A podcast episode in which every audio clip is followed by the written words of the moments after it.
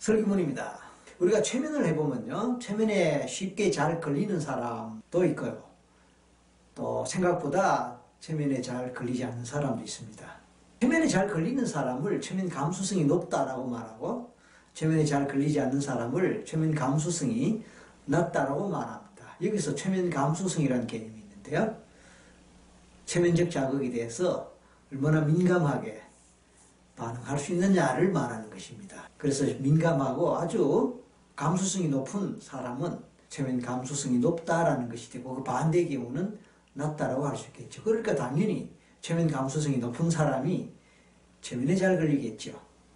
최면 감수성이 높다, 낮다 어떻게 구분할 수 있을까요? 물론 실험을 해보면 압니다. 실제로 최면 걸어보고 얼마나 쉽게 또 빨리 최면에 걸리느냐에 따라서 그 사람의 최면 감수성을 짐작할 수 있습니다. 그런데 꼭 실험을 해보지 않고는 알 수 없을까요? 최면 실험을 해보지 않고는 알 수 있는 길이 없을까요? 그래서 가볍게 몇 가지 예를 들어 보겠습니다. 여러분, 맛있는 음식을 생각해 보십시다. 여러분 좋아하시는 음식 어떤 것이 있어요? 그것 생각해 보시죠. 뭐, 예를 들어서 뭐, 어떤 사람은 된장찌개, 김치찌개, 라면, 햄버거, 삼겹살, 불고기, 파스타, 다양하게 음식들이 있지만 사람마다 특정 음식을 좋아하는 정도는 다릅니다. 그리고 또 얼마나 좋아하느냐에 따라서 저희가 좋아하는 음식을 생각만 해도 그 음식의 이름을 들어도 입에 침이 날 수 있습니다. 지금 제가 이 이야기하는 동안에 여러분 혹시 입에서 침이 나왔습니까? 침을 꿀꺽 삼키는 반응을 보이셨나요? 만약 그러셨다면 이미 여러분들은 최면 감수성이 높다고 볼 수 있습니다. 그런데 이렇게 이야기하는 동안에도 아무런 느낌이 없었고 그냥 막연하셨나요? 그냥 막연하게 제 얘기 듣기만 하셨나요?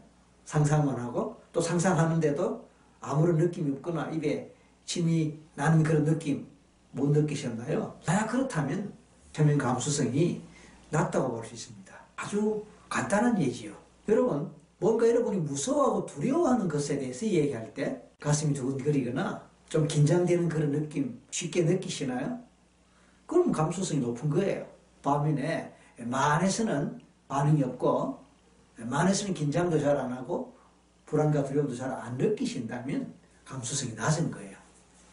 당연히 아까 맛있는 음식 생각할 때 입에 침이 분비되는 걸 느꼈고 침을 삼켰다면 그리고 무서운 거 두려운 거 쉽게 상상되고 쉽게 느낄 수 있고 가슴이 두근거리거나 몸 긴장되는 것을 느꼈다면 감수성이 높은 거지요.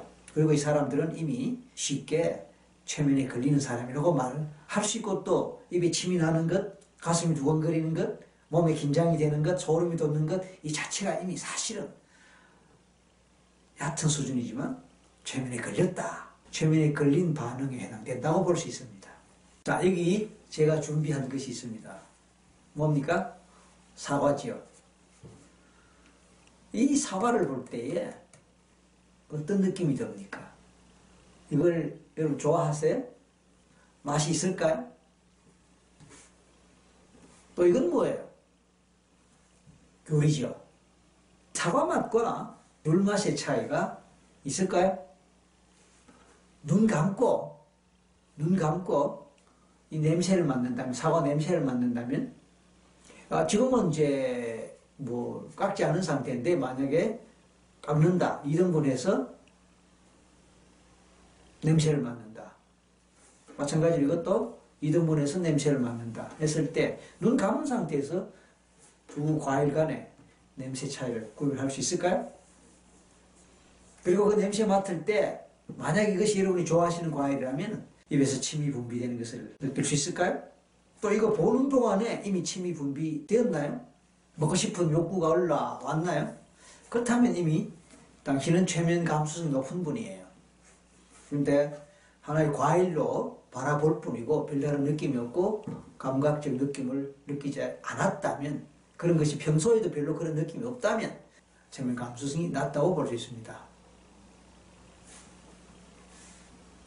꽃을 볼 때에 그 꽃 향기를 짐작할 수 있습니까?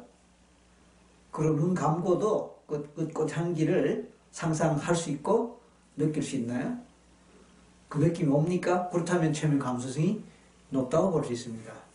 웬만해서 그런 걸 못 느끼신다고요? 그러면 최면 감수성이 낮다고 볼 수 있습니다. 물론 지금 예를 든 것은 그냥 단순하게 또는 간편하게 아, 최면 감수성이 높겠다, 낮겠다를 짐작할 수 있는 하나의 예입니다. 절대적인 기준 아닙니다. 그러니까 아까 제가 예를 들었던 것을 통해서 어, 난 그런 거 잘 모르겠는데 난 그런 거 별로 못 느꼈는데 그럼 난 감, 최면 감수성이 낮는가 낮다 이렇게 단정 지을 필요는 없습니다. 난 금방 침을 잘 흘리고 금방 느낌이 있- 있었는데 그럼 난 최면 감수성이 높다 그래서 최면 잘 걸린다 그럴 가능성 확률 대단히 높습니다. 그러나 똑같은 어떤 어, 자극과 똑같은 어떤 상황도요. 어떤 맥락에서 일어난 자극이고 또 어떤 상황에서 일어난 일이냐에 따라서 그때그때 개인이 느끼는 느낌이나 또 그것을 받아들이는 감수성은 괜찮아 있을 수 있고요. 상황에 따른 맥락에 따른 차이가 있을 수 있기 때문에 어떤 몇 가지 예를 갖고 몇 가지 예를 들고 또 몇 가지 실험을 해서 거기서 나온 결과를 너무 절대시할 필요는 없습니다. 그럼에도 불구하고 그러한 예를 통해서 쉽게 침이 나고 쉽게 반응이 나고 쉽게 가슴이 두근거리고 또는 쉽게 소름이 돋거나 하는 긴장하는 그런 반응을 보일 정도라면은 일단 최면 감수성이 높다고 말할 수밖에 없습니다.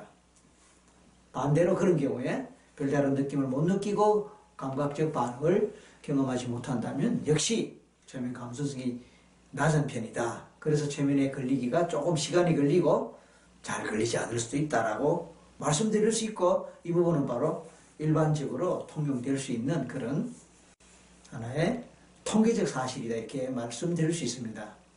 자 오늘 이런 몇 가지 실험을 통해서 몇 가지 예를 통해서 여러분이 최면 감수성을 이해하는데 도움 되셨기를 바랍니다. 이상 마치겠습니다. 감사합니다.